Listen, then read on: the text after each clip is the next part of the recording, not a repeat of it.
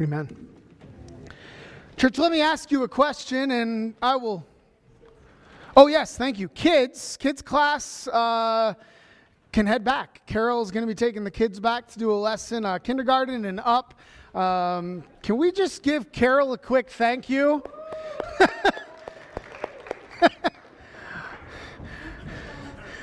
And if you hear a yell from back there, somebody else go help her.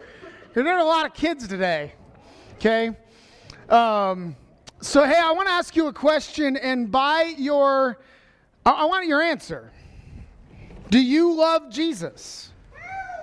Thank you. Some of you guys got that, yes. Let me ask again. Do you love Jesus? Okay, how much? A lot. Thank you, whoever said a lot. Big much. Excellent. All right, let me ask you another question. What else do you love? Cheese. It's a harder question, so you don't really know what to shout out. That's probably good, because your next question is going to make things a little bit more difficult. Let me ask you this. Right, you said you love Jesus, and I assume most of us in this room do. We also know that we love other things. Let me ask, does the love for other things ever compete with your love for Jesus? Thank you for being honest, Joseph. We like being honest here at Calvary. We are all of us in some way in this boat. And that's what we're going to be talking about today. See, because I hope we would all be lovers of Jesus. I hope that every one of us would love Jesus. We would love God. And I pray that even as we love many other things, we're called to love many other things, that those things would land under our love for God and not in competition with our love for God. We are in the book of James right now. And James is writing to Christians, or at least those who are claiming to be Christians. He's writing to a church, and in this church, you can just guess there's some serious issues going on because James has some harsh words for them. We've been, for the last 3 weeks, working through James chapter 3. We're now in James chapter 4. And what we have seen is that there has been a flow from and through all of this. This is one big giant unit of the book of James. We break it out into some other weeks just because most of you will not listen to a 4-hour sermon. I would love to preach a 4-hour sermon if you ever give me the chance. But we don't do that because it doesn't quite work.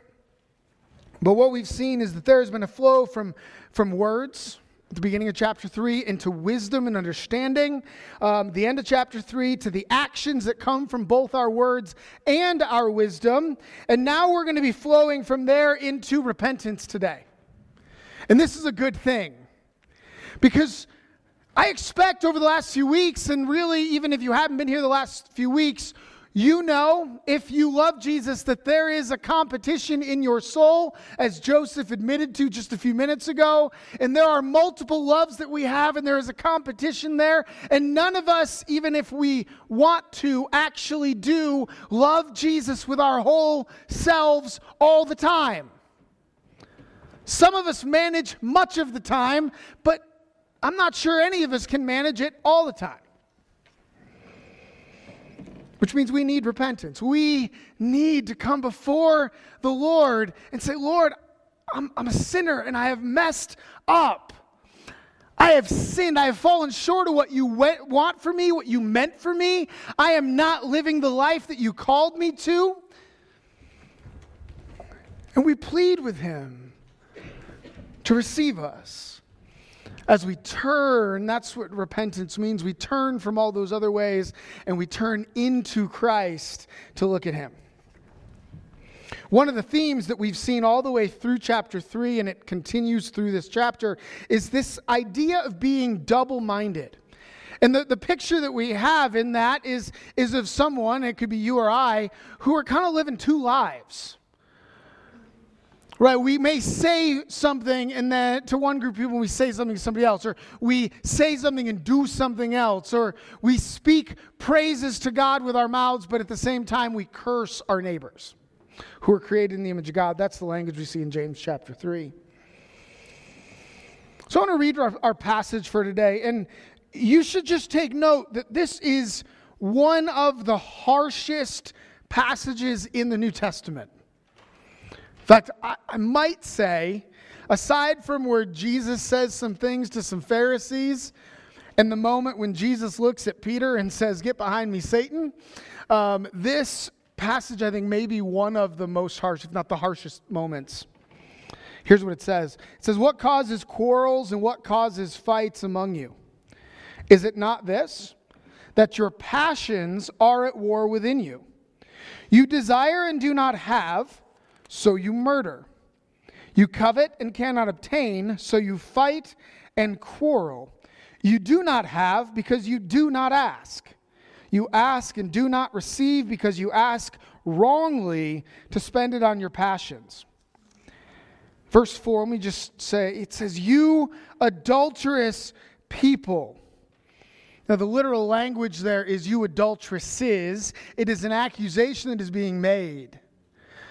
And here's the deal. It's being made against the bride of Christ. If you're married and you have an affair, then you are an adulterer or an adulteress. And that's the image that we're given here. This is really where the harshness comes out right there. "Do you not know that friendship with the world is enmity with God?" All right, so if you're a friend with the world, then you're at war with God. "Therefore, whoever wishes to be a friend of the world makes himself an enemy of God. Or do you suppose it is to no purpose that the scriptures say he yearns jealously over the spirit that he made to dwell in us? But he gives..." Okay, here, I'm going to just pause, because this right here is where the harsh tone turns into something beautiful. He says, "But he gives more grace. Therefore it says, God opposes the proud, but he gives grace to the humble. Submit yourselves therefore to God. Resist the devil, and he will flee from you. Draw near to God, and he will draw near to you. Cleanse your hands, you sinners. Purify your hearts, you double-minded. Be wretched, and mourn, and weep. Let your laughter be turned to mourning and your joy to gloom." And then verse 10, "Humble yourselves before the Lord, and he will exalt you." Church, can we claim to be saved if Jesus is not demonstrated in our lives? Can we claim to be saved if there is nothing good flowing from us? No. This essentially is the message of the book of James. And that does not mean, as we often have to say and remind ourselves, that we are saved by what we do, but rather what we do flows out of who we are. As sinners, what we do flows out in sin. As saints, those who have been redeemed by Christ through faith, not of our own works, we are saved, we are made into new creations, and the lives that we live after that come from our salvation. So our works come from what we are. And what we are is made into new creations by Christ through his gift. And there's a beauty in that we always need to remind ourselves for. Some of us have spent our lives trying to work to pay the Lord for our salvation. Or some of us have spent our lives trying to be as good as we can that God might receive us. But he receives sinners.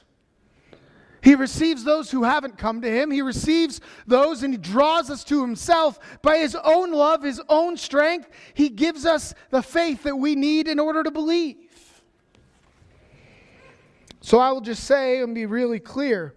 If you are a Christian and there is no sign of the life flowing out of you of Christ, then you're not. And you should question whether or not the moment that you look back upon was real. Now, let me just say real quick, we should look at everything in the passage, and I wish we could. As I sat down, I started reading this passage, and I was like, wow, I've got 6 sermons here.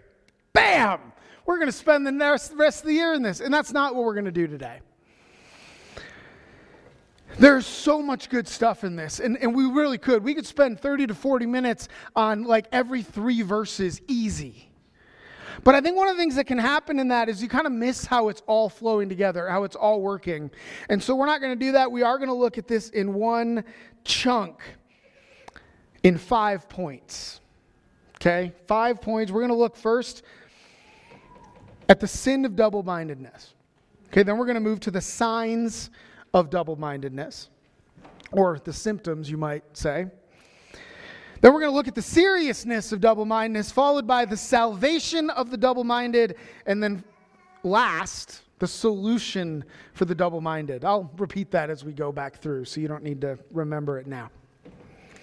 So let's start with the sins of double-mindedness. Now, I just want to draw our attention back through all these passages, because this has been the whole theme of this whole section. Verse 6 of chapter 3, here's what it says. The tongue is a fire, a world of unrighteousness. The tongue is set among our members, staining the whole body, setting on fire the entire course of life, and is set on fire by hell. What we looked at that point was that our tongue is, it can be this fire. I mean, it is a fire. That's what the Bible says it is. But it's either going to burn in one or two directions, right? It's either going to burn in the direction of sin, or it's going to burn in the direction of holiness and God. It is going to become a powerful force of destruction or a powerful force of redemption and repair. Okay, in verse 9, what we saw is that there is a tongue that worships God, but also curses people made in the image of God. And he says this really should not be. This is the image of double-minded, right? We're one thing and then we're another thing. And in verse 12, I want to read this for us. Going back to this, not all of us were here. It says, "Can a fig tree, my brothers, bear olives, or a grapevine produce figs? Neither can a salt pond yield fresh water." What James is saying there is that if you are a salt pond, you are not going to be fresh water, right? If you are a fig tree, you're not producing grapes, and vice versa. We can only produce one kind of fruit. This goes back to being double-minded, right? You can't be two things. That's kind of the point of being double-minded. The Christian who is double-minded has a real big problem, because the Christian is only allowed to be single-minded. One, as God is one. So to be double-minded, what does this look like? I've already said a few of these. Let me just say them again, move through this. You say one thing and do another. You say, man, I love God. But then your words with other people might be different, right? So you say one thing, I'm going to do one thing. So you say, I love God, but then you do something like you love something else. Or so I love God and I love beer. I love God and I love dope. I love God and I love pornography. I love God and I love, and you can just keep going. And the point is you say one thing, but you do another. You have two loves when God deserves all your love. All right. You are a different person in different places with different people. All right. So for some of you, you are like church person when you're here, right? Who you are is welcoming and loving, and you're good at, and you want to talk about Jesus, and you love singing praises. But then Monday morning you're at work, and your coworkers don't even know that you went to church on Sunday. They don't even know that you think about Jesus. By your words, by your actions, by the things you talk about, the jokes you make, the laughter you make at their jokes, right? You're a different person in different places. Some of this, you're one thing here at church, but you're another thing in your family. Right here, man, you're the gentlest person ever, but at home you are angry. This is what it is to be double-minded. Another one, you're one thing in public and another thing in private. Okay, you're one thing in public, you're another thing in private. So again, you are what you are, and maybe it's not limited to church. Maybe it's everywhere. Maybe who you are at church is who you are at home and who you are in your workplace. But man, something else comes out when you're alone at night at 1 o'clock in the morning and your spouse is asleep.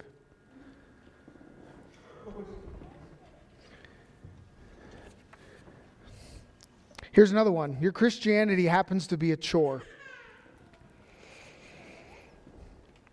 It's something you must do, something you have to do. But it's not something that you take joy in. Your faith is all right, I've got to do this thing. I've got to do, and you buckle down and you do it. But then the reality is you'd really maybe rather be doing something else. I mean, we all have those chores that never get done because there's other things to do, right?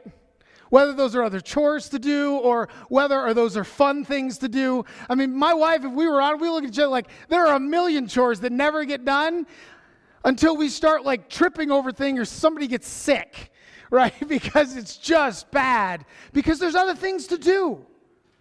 Some of us, our faith is exactly like that. There's double-mindedness. For some of us, we like the idea of Jesus, but we are not willing to make him the Lord of our lives. That's to be double-minded. Right? If you've been saved, but have not made Jesus your Lord, then that is the definition of double-mindedness. Because we're not singularly focused on him.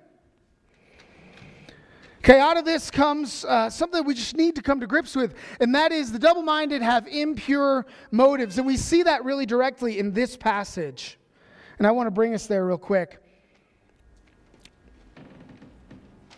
In verse 3, it says, "You ask and do not receive, because you ask wrongly to spend it on your passions." Okay? When the Bible uses the word wrongly, I think it's actually better translated, but it's really awkward in English. It actually means evilly. So you ask evilly to spend it on your pleasures. There are a lot of things, church, that we love about God. There are a lot of things that we want from God. And on the one hand, we desire it because it seems like a good thing, but at its heart, it's not about God. It's not about God's glory. What it is about is us. And I'm going to be honest, pastors really struggle with this. Do you know that? All right, we pray all the time that lost people will be found, right? We pray all the time that the people would come to the church. Well, do you know that sometimes I have to ask myself the question, do I want people to come to this church because I want us to be big and I want me to have a great name, or because I actually want to see them know Jesus? Now, I'll be honest, most of the time when I ask that question to myself, it is really, truly about the salvation of souls and the glory of God. But there are times when I'm struggling, there are times when I'm not so sure that's the answer. There are weeks when we're pretty low in church. For whatever reason, half of you decide to stay home or do something. It's like, man, this is unfortunate. Right? And you start thinking weird things and bad things and whatnot. I'm just laying out my own struggle in some of this. The thing is, we all have impure motives at times. But that's what it means to be double-minded. One commentator on this talked about turning God into a vending machine for our self-gratification. Do your prayers reflect the idea that basically you turn to God when you need something, want something, and that's really the only time? You're like, put your quarters in the machine, punch in the numbers, get what you want, move on. Think about most of the food out of a vending machine. It's junk. It's junk. It's not going to give you any sustenance, any nutrients. It's just going to fill your belly for a little bit and then be gone. So let me ask you a question. When you think about your own faith, your own salvation, when you think about the work you do for the Lord, what are your motives? What are your motives? Let me ask this. Is it all about you? Is it all about you? This is a question that we need to look at. As we study James chapter 4, this is a question we should be asking, because that's what he's saying to them. He's saying, hey, look, you're asking, it's all about you when you finally do ask for what you want. Who is this all for? I've noticed a pattern. I've seen this in my own life lately, and and I love it. Okay, I'm going to be honest. I have not been here all the time or for even maybe very long. But I'm going to get to that. How long is your being saved about you when you think about it?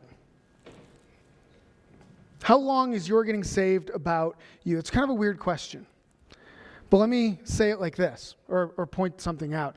When we become Christians, man, it's amazing, right? First of all, in the very least, we aren't going to go to hell, right? If you're saved, you're not going to go to hell. That's amazing, right? I rejoice in that for me. Then you start to discover that, like, you have a best friend in Jesus and he's there for you all the time. This is awesome. And then you discover that the Holy Spirit's living in you and empowering you to live faithfully. Oh, man, this is so great.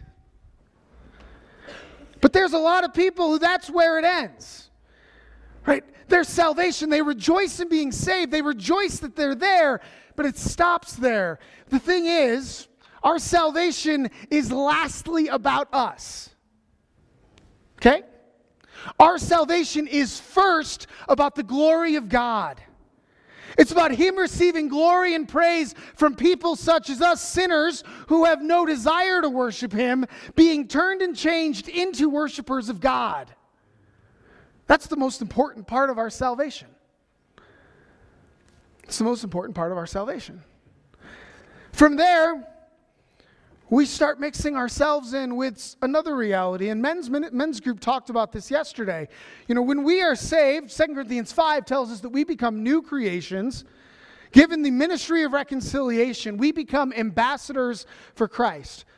2 Corinthians 5 does not tell us that any of that is for us. It is for who? First the glory of God, and then all those that we might minister to and serve and bring into the kingdom of God to become new creations themselves, reconcilers in ministry, and ambassadors for Christ. Church, our salvation should not be about us. Our service to the Lord should not be about how great it makes us feel. Let me say this again. I love being saved. I love having Spirit. I love being communion of God. Church, here's another blessing. I love being a part of this church. I also love being a part of the church globally. Man, there are moments and times when it's like you meet somebody out in the world, you're like, man, we are part of one body and we are just together. This is awesome. Here's another question. Do you love Jesus or do you love the benefits of being near Jesus? Do you love Jesus or do you love what He gives us as His children more? So I want to say this, and I think this should be our posture. This is where the Lord has brought me recently, and whether it's because I basically sat in the mountains for like 3 months and prayed and spent a lot of time with Him. Thank you, by the way. Y'all sent me to be able to do that. Our days may start by praising the Lord for what He's done in our lives, but they should end on our knees crying out to Him to rescue lost people around us. We may think and pray on what He's done for us, but that should cause us to look around us and realize that most of the people we meet on any given week are going to hell apart from Him.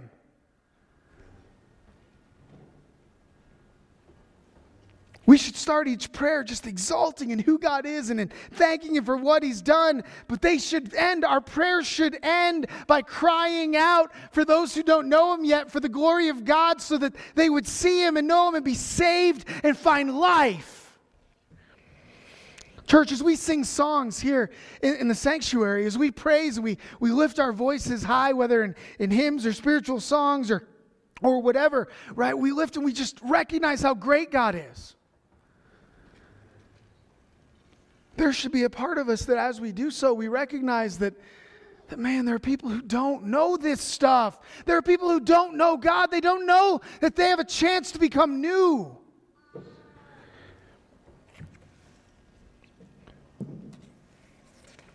Now let me just say, if your heart doesn't break for the lost, as you lift your honest praises and rejoicing to the Lord, then I worry about you. Because you may be double-minded. You're not focused on the one thing. All right, so that's the sin of double-mindedness. What are the signs of double-mindedness we see in our passage here? Verse 4, chapter 1. What causes quarrels and fights among you? Is it not this, that your passions are at war within you? Verse 2, you desire, do not have, because you do not ask. Okay? And then you get to the motive part that we already read. The first sign of double-mindedness is internal conflict. It says it right here. What causes fights and quarrels among you? That word for among you is actually in you. Right? And it's talking about in you. Now, that can be taken two ways, of course, right? Because if it's talking to me as an individual Christian, then it's talking about what's happening here. On the other hand, it might be talking to the body of Christ or to a church in a given location, and it's saying, all right, what's causing fights and quarrels among you? Okay? As so often with Scripture, I believe James has both views in mind. Right? He's saying, hey, look, there is a fight and a quarrel among you, in you, and it is causing this, right? Your passions, he says, are at war within you. This word here, passions, is the word hedone, which is where the modern word hedonism comes from. Hedonism is the ethical theory that pleasure and gratification is the highest good and proper aim of human life. Let me just tell you, as Christians, we don't get to be this, okay? The highest aim of human life is not our pleasure and gratification.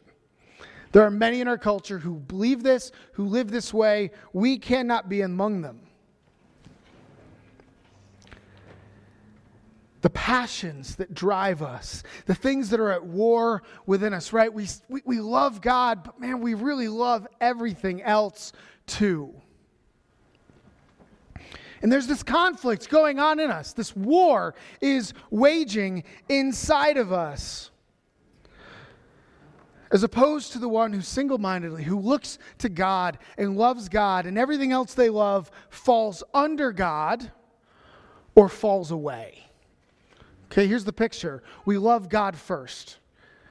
If you're married, you love your spouse next. Okay?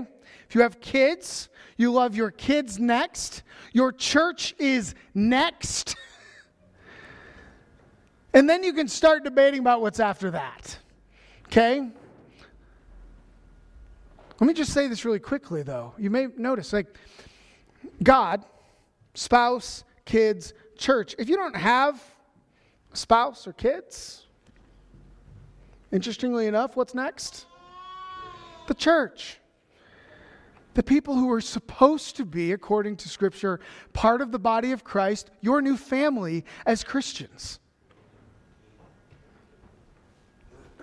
Work, fun things, hobbies, all that stuff starts falling down below that. But if all of your other loves are under the umbrella of God, right? God is your first love, everything else falls under that. What happens when you suddenly realize that you love lust? Is that under the umbrella? No.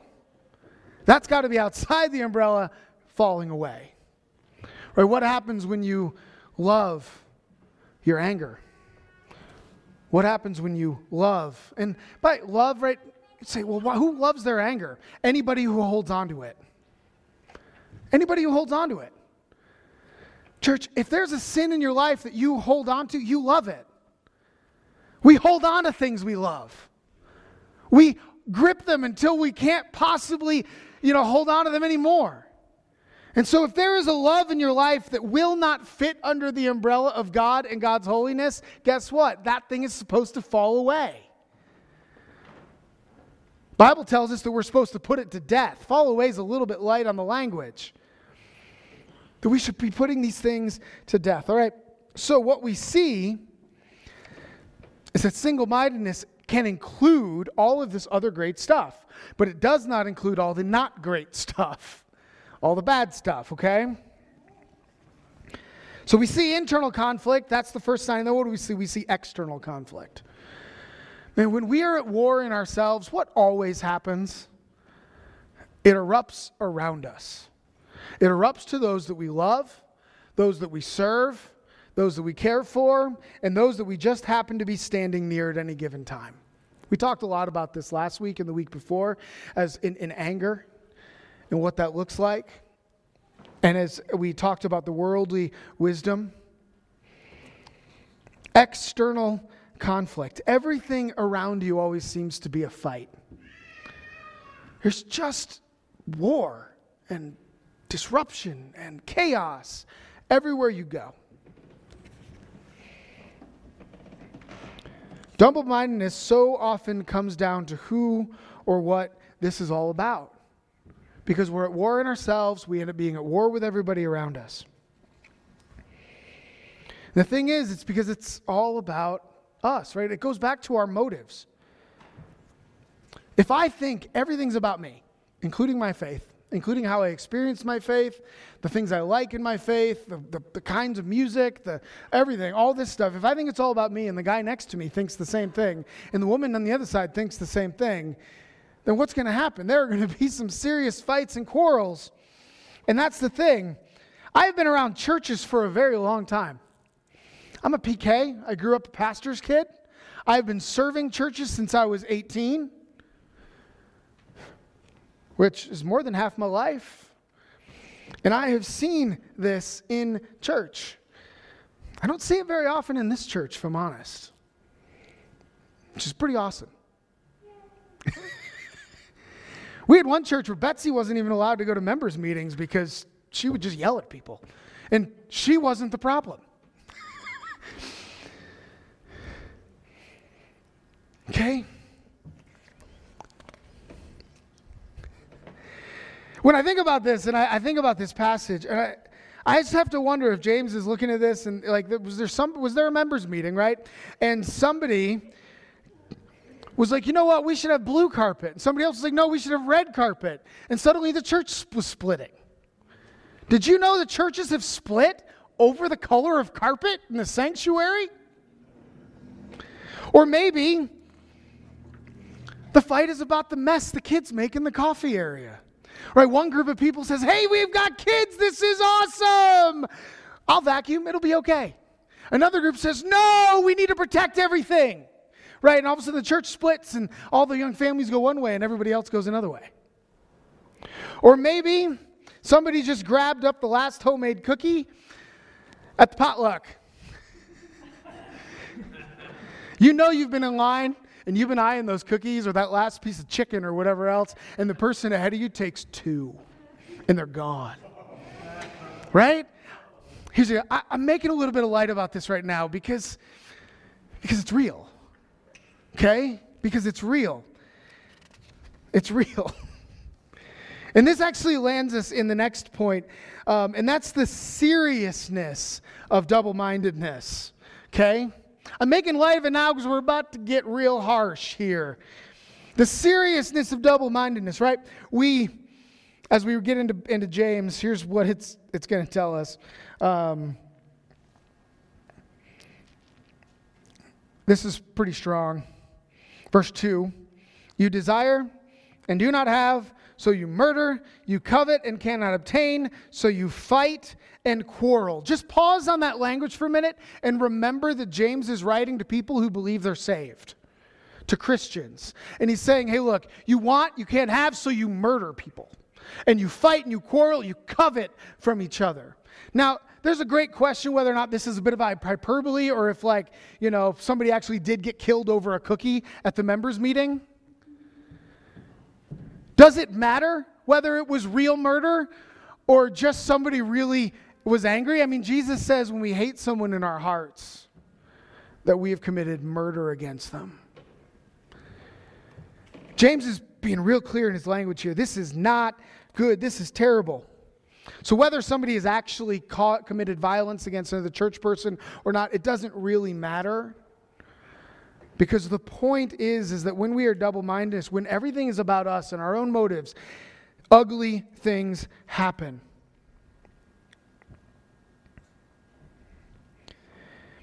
So he moves from that language. I want to jump down to verse 4, and I've already pointed this out. He says, you adulterous people. You adulterous people. I got to tell you, if somebody, particularly somebody I love, say my spouse, like got home one day and said, you adulterous man, I would be crushed. Because even if it's not true, I'm being accused of something harsh.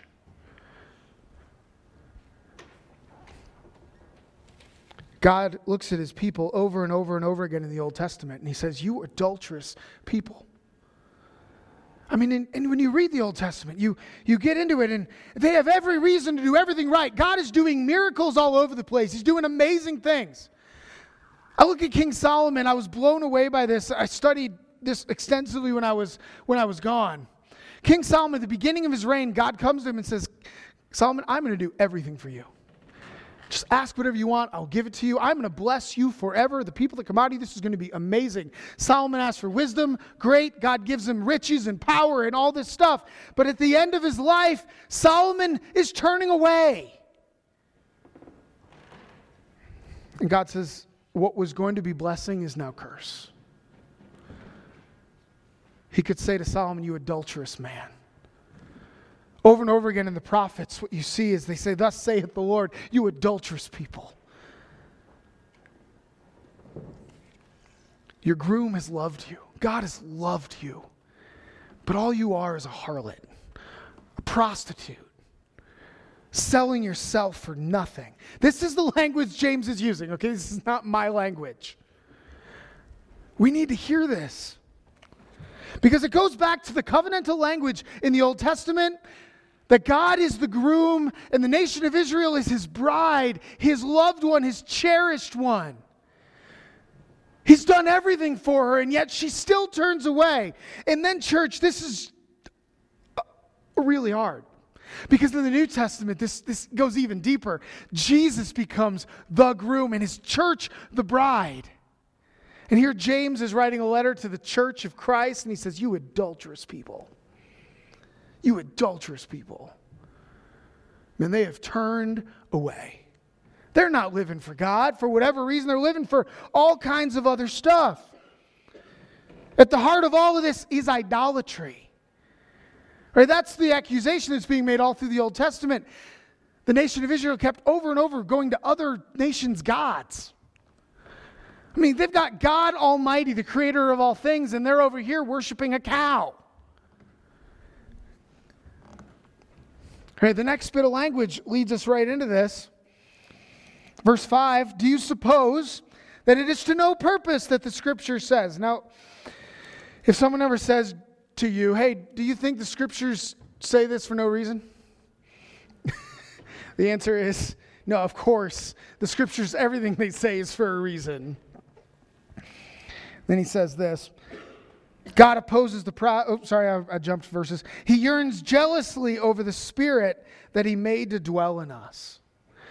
He says, do you think it's to no purpose that the Scriptures say to you that he, God, yearns jealously for the Spirit that he placed in us?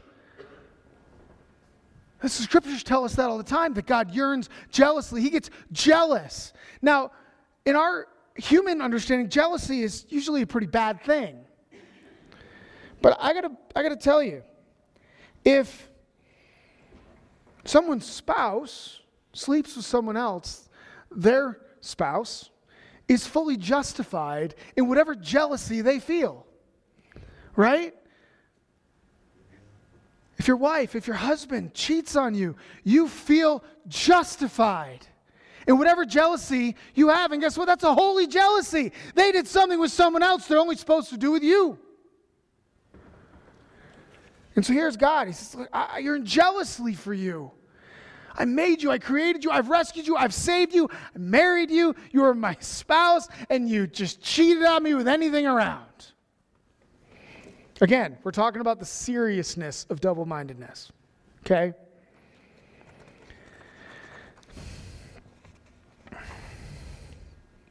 Then we move on to friendship with the world.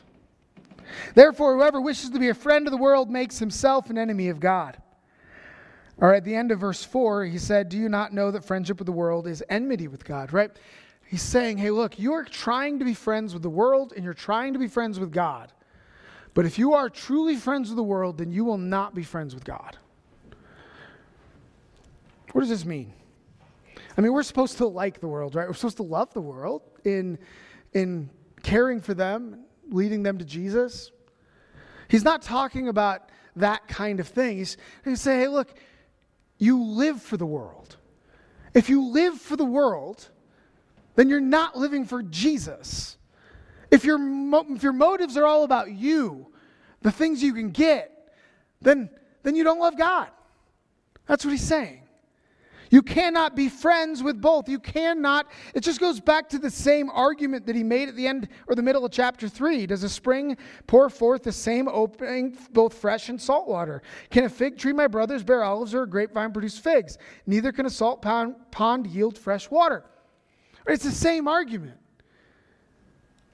You can't produce two things. You can't be friends with both. This right here is, I actually think, where we see the most of the seriousness of the sin of double-mindedness. Because at the start of this message, we all said, I think, all of us said together, we love God. But we also know that we have other loves too. Church, this can't be. All right, so the seriousness of that moves, praise the Lord, to the salvation for the double-minded. Okay? If you have been only paying attention, you're like starting to check out because it's been a little bit rough. Guess what? Verse 6 says, but he gives more grace. Can we just pause? 5 words right there in English. But he gives more grace. But he gives more grace. But he gives more grace. I just want to point something out really quick here, because everything we've said so far has been really awful, really hard, really heavy. And then the scriptures do what the scriptures do. And they land us in this beautiful place.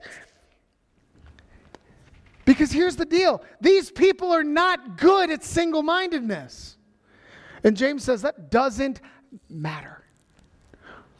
What matters is that God gives more grace. More grace than what? More grace than what? Well, church, everything.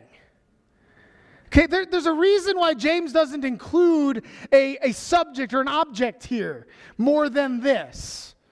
His point is that no matter how double-minded we have been, he is just going to give us more grace. This is the God we worship and serve and love. Most of us, this is why we love him and serve him and worship him.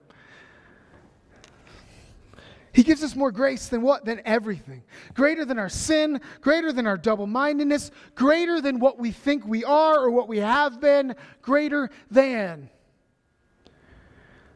When you go to lunch today, somebody might ask you, hey, what'd you guys talk about at church today? You can say, we talked about double-mindedness, or you can say, hey, we talked about how God gives more grace than everything. This is the salvation for those who are double-minded. Because here's the deal, double-minded people aren't saved. They don't love God alone. They love other things too. And if you love other things, you don't love God. This is the grace, the salvation for those who are double-minded. Hear this really well, because he's talking to double-minded people when he says, but he gives more grace. If you're sitting here thinking, man, you know what? I am a double-minded person. When Pastor Matt went through that list at the beginning, I was like, check, check, check, check. Guess what? He gives more grace than that. And he's giving you more grace right now than that. He gives more grace. This is the salvation for the double-minded. It is not, the salvation for the double-minded is not that we figure out how to be single-minded. It is that he gives us the grace to be saved.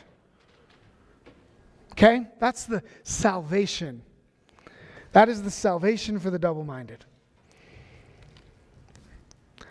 I would love to end there, but I don't get to yet. Because then we land in the, what did I call it? The solution for the double-minded. Okay? And here's where we burn through a whole bunch of past scripture here. Starting in verse 6, but he gives more grace, therefore it says, God opposes the proud but gives grace to the humble. says, submit yourselves therefore to God. Resist the devil. He will flee from you. Draw near to God. He will draw near to you. Cleanse your hands, you sinners. Purify your hearts, you double-minded. Be wretched and mourn and weep. Let your laughter be turned to mourning and your joy to gloom. Humble yourselves before the Lord, and he will exalt you. All right, so what is the solution, right? And hear this well. The salvation has nothing to do with us. Nothing to do with us and everything to do with him. But the solution that then comes out of that, what he calls us to. Here's what he says. He says, first, be humble. Verse 6, be humble. Humble yourself. What does it mean to humble yourself? You put yourself in the right spot. Okay, humility before God recognizes who he is and who we are. And in case you haven't been paying attention, he is everything. And we are not. To submit ourselves to God in humbleness means to put him where he is. Who is he? He is Lord. He's in charge. Amen. All right, so he says, be humble. Next thing he says is resist the devil and he will flee from you. This is a powerful bit of scripture. For any of us who have ever faced temptation or direct spiritual warfare or attack from the enemy, the promise in scripture, resist the devil and he will flee from you. Now let me just point out, it does not tell you when or how long or how soon. Some of us, we resist the devil and then it gets a little bit harder and we're like, all right, we'll give in. But if we would just maintain our resistance, the devil will flee from you. Now, this is a really interesting question. How do we resist the devil? It's really easy. It tells us through this whole bit of the scripture. We need to get close to Jesus. By your own strength, who you are cannot resist the devil. He is stronger than you are. But if Jesus is that your right hand, right? He's got his arm around you with your old hands with Jesus. Guess what? He resists Jesus. He's going to flee from Jesus. Guys, the way we resist the devil is to get really close to God. Because the devil's not going anywhere near God. One of my favorite things I noticed in the book of Revelation is that when the final battle finally comes, did you know that God doesn't even show up? He doesn't. He sends one of his angels, and bam, the whole thing is done. The devil is not God's counterpart. He's not his equal. He is a created being. He's nothing in comparison to God. Church, if we want to resist the devil, guess what? We need to be close to God. Interestingly enough, it tells us in verse 8, draw near to God and he will draw near to you. The cool thing, just pay attention to this, is that he's already done all the work so that we can draw near to him. The salvation comes first, and then we draw near to God. Did you know that when you sin and come before Jesus and go to him, he does not run away from you? We talked about this in Sunday school today. From the book Gentle and Lowly that we're studying, right? God is a God. He receives sinners who come to him. He wants us to come to him. He doesn't look at us and be like, oh, you are ugly in your sin. Stay away from me. He doesn't do that. He says, come to me. Come to me. Okay? Verse 8, it also tells us to cleanse our hands, purify our hearts, and to be wretched. Now, this goes straight back again to Old Testament prophetic language. When the prophets would call out the sin of the nation of Israel, they would tell them to wash their hands and wash their bodies and to wear sackcloth and to mourn and weep. This is the posture that happens. And this is the posture you should have. If you're a Christian and you sin, this should be where we are. Man, we say, oh, I have sinned, Lord. I have sinned. I have fallen short. And we mourn that. We should. He adds to that, he says, let your laughter be turned to mourning, your joy into weeping. you ever met a Christian who rejoiced in their sin? Bragged about it? I have. I mean, just took joy in the sin they were living. That is the opposite posture. Church, when we recognize our sin, we are called to lower. We're called to weep and to mourn and to wail because we have done something against God that should not be done. This is the solution that's before us. Maybe today you've come before Jesus and you're saying, wow, I have loved Jesus, but man, I am double-minded. Church, we have an opportunity right now together to mourn and to weep and to wail, to be wretched before Him. We do, together. And I got to tell you, if that's you, then you're in a great place. Because it's most of us. It's all of us. I mean, maybe you're brand new to Calvary today. You're like, man, these people are messed up. Yeah, we are. Amen. We all are. If you're messed up, then welcome home. Because we get to do this together. Okay, we get to do this together. So this is what we see, right? We need to go to God in humbleness. We need to resist the devil by getting close to God. And we need to cleanse our hands. We need to purify our hearts. We need to be wretched, to weep, mourn, wail, turn our laughter to mourning and our joy to weeping. And that is the end of the story, right, church? No. Thanks, Zane, Hannah. No. For some of us, this is the end of the story. We sin. Right? We look at porn for the 700th time, or we fall back into whatever substance addiction we have, or we get angry at our kids another time, even though we resolved that we wouldn't do that, or we steal or something. I don't know what you do. I mean, we do. We mourn and we weep and we wail. Some of us grew up in churches where basically when you sin, man, it is done. You're done. Some of us, on the other hand, we don't do any of those things. We sin and we're like, la-di-da, and we go on with life. But what we see here in the solution is this pattern that causes us to humble ourselves and come before Jesus and be mourned and wretched and turn our joy into mourning, all these things. But then what does it say at the very end? Verse 10. Verse 10. Humble yourselves before the Lord. It goes back to the humbleness, and He will exalt you. Christian, if you are a Christian and you sin, you are not meant to be in that place of mourning, weeping, and the gnashing of teeth, and all of those things forever. You are called to look to God who will raise you up. He will bring you beyond that. We talked about that in Sunday school today too. If you missed Sunday school today, you missed a lot. Come next week, please. Because we're talking about how great Jesus is. And it would be great if you were there. It does not end with us on our knees confessing and being in mourning and sorrow and being wretched. That's not where it ends. It ends with God seeing where we are and exalting us. I mean, He lifts us up. He raises us. If you've never been a Christian before, what that means is that when we come to Him, He raises us to new life. But if you are a Christian and you've been pretty double-minded and you're thinking through this and you recognize that and you come before Jesus and you confess that to Him, what does it mean? It means He's going to restore you to single-mindedness.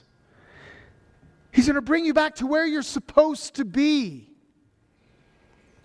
Not so that you can become double-minded again, but so that you would see Him in all the glory, in all the power, in all the amazement, and that He would become that single love in your life that guides and controls every other love you have. So what do we do today? First, let me just say this. If you don't know Jesus, if you have been double-minded, maybe your whole life, maybe you grew up in a church and you've been a part of churches on and off, or maybe without ever stopping, and you realize, you know what? Jesus is one love of many. Then what I want you to do is I want you to confess before Him that you need Him, that He's your Lord and Savior. and give your life to Him today, which is the day of salvation. Today is always the day of salvation. Today, give your life to Him. On the other hand, if you have been in church and you have been double-minded, and you say, wow, what pastor's talking about today, man, that's me. I never do this, but I need you to think through this. If you've been double-minded, is your confession of faith real? If you have been double-minded, if God has not been your first love for the last however many years it's been since you raised your hand at some youth event or in some church or some Sunday school class or with someone to say, I want to follow Jesus, and God has not been your first love, then right now you need to think about whether or not He's ever been your love at all. And I'm not saying that He isn't. Okay, I don't want you to hear me in that. Because I think there are times when we've struggled. There are times when we have wandered away, but He's drawn us back, okay? But there is a question about whether or not our initial conversion was even real. And if it wasn't, then today's the day of salvation. Then today is the day of salvation for you too. Come unto Him. He will save you. He will rescue you. His grace is more. One of the things I love about that is that His grace is not only more in that for those who have never loved Him and who have lived these crazy, lives. His love is also more than living in churches for 80 years pretending to be a Christian. His grace is more than either one of those two things. What we've seen today is that the sin of double-mindedness is serious. And He calls us away from it to life. And I pray that today you would live. Amen? Let us pray. God, we come to You and we love You. God, we know we do not always love You with our whole hearts. And Lord, I pray that You would be at work in us in this. Lord, we are sinners in need of salvation. We are saints who have been saved, who are in need of sanctification, to be brought along in all of this. And God, we turn to You. I pray, Lord, that You would be at work in us, in our hearts, our lives, our minds today. As we finish out this time of worship today, Lord, I pray that You would meet with us. And God, I do pray that if there is anyone here who is not saved, who doesn't know You yet, whether they've been in churches their whole life or it's the first time they've ever been in a church or darkened the doors of a church in a while, Lord, I pray that Your Spirit would speak to them and lead them to be converted, to be raised from death into life, as only You can do. God, we thank You and we praise You and we give You the glory. Amen. Church, we come now to the time of communion, and this here at Calvary is something we do every week. One of the things that we want to remind us about is that this should never be a